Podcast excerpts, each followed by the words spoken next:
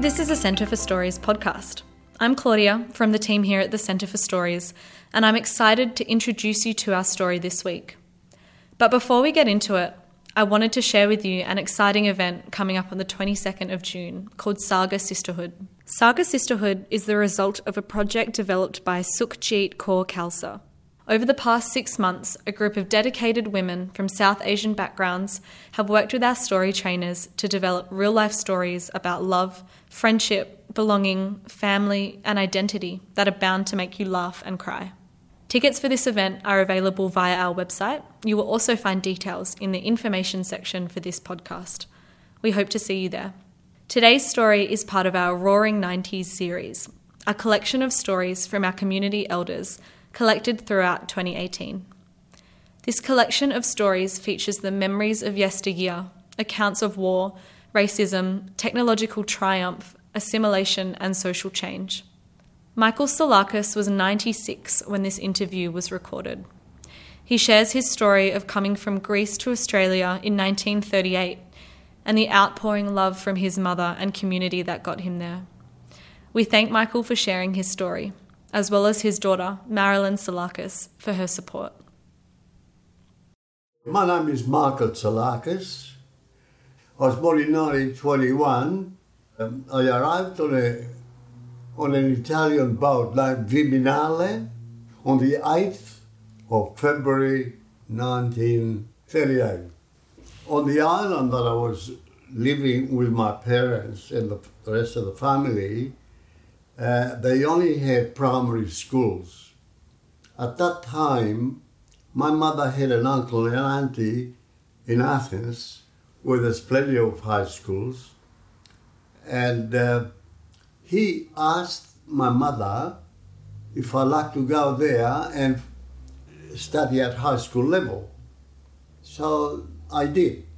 But they were very old, actually. I only stayed there three years I did three classes of high schooling. I had two brothers who were, well, I wasn't born when they died, you know. Now, my father came with his eldest son who died in Port Pirie. What was the name of the sickness? Um, the Spanish flu. Spanish flu. He died there, a 17, 18 year old boy. Mm. And he was disgusted. Got on the boat, he went back to Greece. He goes there. He had another son who was six years old. And he died with the other. The plague. The plague. He died too. When we grew up, we used to go and see him at the cemetery. You know, mm. yeah. full of sadness. And uh, the recent years came, and my sister was already in Kalgoorlie, in Bulga they decided to send me back to Australia. After the death of two sons, Michael's mother decided to give him the best chance at life. Michael was sent off to Australia. My sister, one of my sisters, there was a, what's her name, an arranged marriage of my sister. Parents and the family decided to send me to Australia the whole family was sad, but I did go. I did come. Why do you think they were sad, Dad? Well, what? because of two sons they had, and, the, and my there was another four girls in the family, mm. two boys and four girls. The girls survived. They're now Karakata. We asked him to reflect on his journey to Australia and his experiences living on a new land. Paul, my uh, brother-in-law was Paul. He, he was a tailor. He said, Michael, you might take a, you might as well take an apprenticeship in tailoring. I didn't want to go anywhere else to be a ready-made uh, apprenticeship. So uh, I decided that I'd stay with him. Uh, and he told me, before you start, you've got to pay a shilling. Money was very, very expensive then. You know how much I got? 12 and 6 a week. But it was good money then. Anyway, I stayed with him. at one stage, it was a bit quiet. Now, I'll bring you the, the dark side of my talk. Paul, he asked me if he can, if they can put me onto another tailor that has plenty of work because she was quiet. And he could afford this for six a week. you see? So uh, we did that. I went to the uh, workers' hall for a meeting, and I told the fella who I wouldn't say his name because it's got family. You know, I don't want to say it, but he, I told him that I, I, I look, I'm looking for a job for two three weeks until it picks up. This was his answer. He said, I don't know whether I'll be able to give you a job. I think I get you a job, but even if we did, I wouldn't give it to you because you you're not an Australian. That now this is the things in my life that I don't like because I love Australia, I love Australians, and it's uh, it's hard for me to express these things. Michael loves Australia, but he has experienced some hard times. We asked Michael to reflect on some of the difficulties in adjusting to Australian life. So, uh, Boulder Square, there's an hotel, a commercial bank. Next to commercial bank was my brother-in-law's tailor shop. We saw a, a lot of people coming out of the pub, and they were hitting someone. And I said, Paul, what's going on? He says, they hate the foreigners. He was a foreigner, might have been Italian, a Slav, I don't know. But then again, I don't know if he did anything wrong in the pub. What they did to him was disgusting. But then again, I didn't know the other side. Mm-hmm. Now, to be fair, mm-hmm. But it's also 1938, four years after pardon? the Eureka mm. stockade, uh, the riots in mm. Kalgoorlie. I wasn't so it was there. only, no, but it, there's still a lot of yeah, there was, it was lot about a, of few days after, conflict. two, three weeks after the riots in Kalgoorlie. Mm. I came just after that. Uh, my mother, she went around some ladies that they had some of the, uh, what- what's this here? Silver. silver.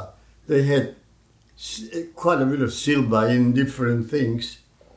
Bit by bit, bit by bit, we knew the jeweler, and he made a cross, this cross.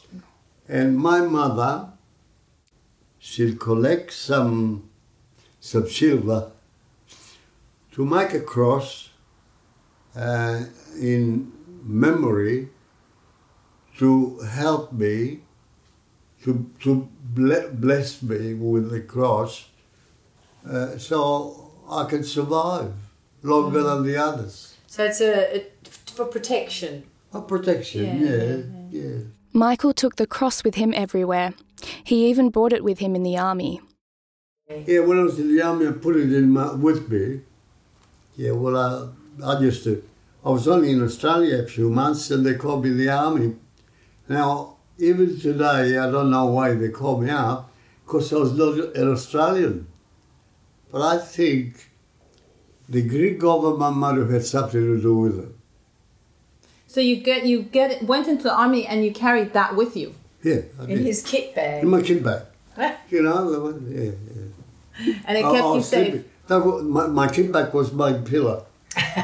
That was it. It kept you safe. But a- a- actually, we're very lucky to have had America on our side.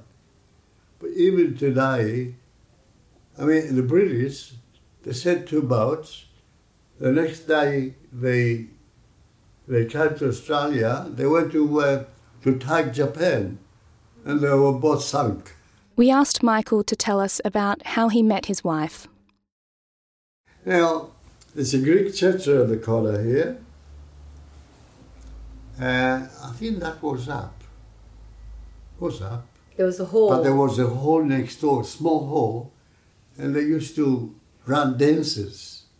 So if we happened to be on leave, we used to go to the dance and dance with the Greek kids. We used to go there. And uh, I don't know if you knew, knew Canadian bandits. Have you ever heard of it? Canadian band. That's the dance that you go around charging partners. Float, flotation They call it Canadian partners. And we used to uh, charge, you know, a lot of fun. Uh, and I, I saw this girl, my wife, and uh, I asked another chap that I knew there, who's that girl? And he says to me, don't you know her? She says, you went to school with her brother. Her brother was Nick Simeon, and she was Lola Simeon, or Cristalli. You know. And, uh, and one day I popped a question. and that was it. My mother, my sister, they were all happy. He There was a song in Greek about green eyes. And she had green eyes. So that was an attraction. But she was a beautiful looking woman. We got married in 1948. Yes. She's a beautiful mother and a beautiful wife. The more I see her, the older she gets, I love her more. Michael shared his tips on a long, happy life. Uh, I think for long life, well, on the island, we had every chance of good exercises. We did do we did do gymnastics. We had the water next to us, swimming every day. Swimming, exercise. Yeah, I tell you honestly, we didn't have enough money to buy too much meat. Ah, How's that? yeah. You had We ate a lot of. uh, No, no, no. Uh, greens, uh, Austria, what, what, Austria. uh, legumes, Legu, legu, Legumes. legumes. We ate a lot of legumes. beans. And they reckon the legumes are just as good in your diet as, if not better than meat. Sixteen is But it, it did me good for the rest of my life. When I come out of the army, I didn't want to go and live with my sister or my uh, whatever re- relative. I wanted to build my own home, my own home. Yeah. Uh, so you married young, eh, Dad? 26? Well, uh, 27 I was. 27, yeah. Wow. I guess that was what they did those days. Yeah. But uh, I, I can never thank Australia enough for what they showed, they, they, they gave us. They opened up their arms and put us in. Uh, some people were, well, ignorant, and they always uh, had a go at us, but there's a hell of a lot of good people. Thank you for listening. If you enjoyed this story, please rate, review, and subscribe to our podcast. If you would like to listen to more stories, to check out our upcoming events, or to find out more about what we do, please head to www.centreforstories.com.